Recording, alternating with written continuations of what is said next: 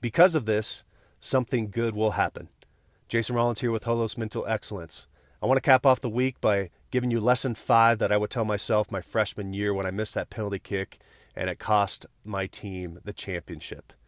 You know, any good story that you read, whether it be a book, whether it be a movie that you watch, has moments in the storyline where everything is going wrong, where nothing seems to be going right, and it seems like all hope is lost.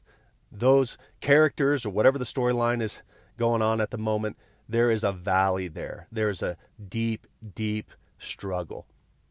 And you know, I faced that a little bit last night with my daughter's basketball team.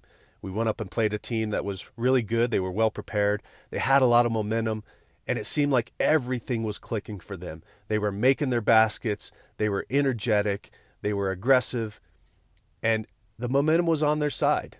And the opposite was for us. We tried to get the momentum, we worked hard, we gave it our best. We had girls that were just coming out of sickness, and it seemed like every shot we put up, there was a lid on the rim. It just wasn't going to go in.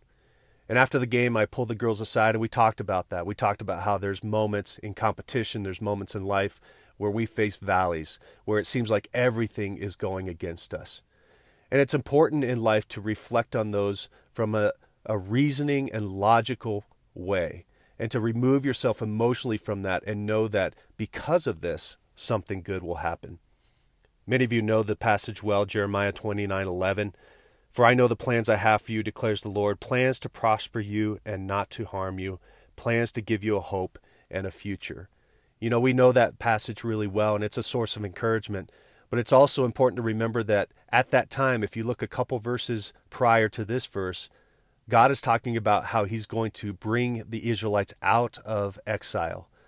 You see, God had put the Israelites into exile for 70 years. They were going through 70 years of a valley.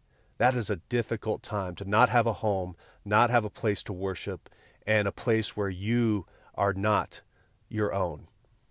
And so the Israelites were going through a 70 year valley. And what God is declaring here in Jeremiah 29 11 is that He's going to bring them out.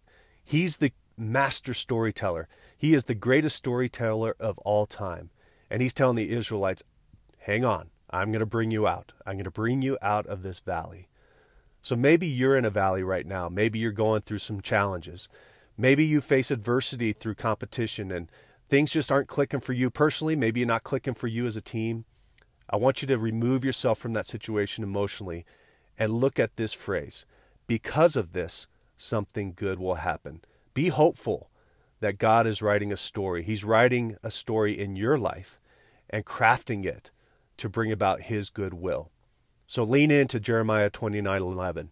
Lean into that phrase because of this something good will happen. When you're in the valley, when things aren't going well, just remember because of this something good will happen. That's all for now. Carpe Eternitatum.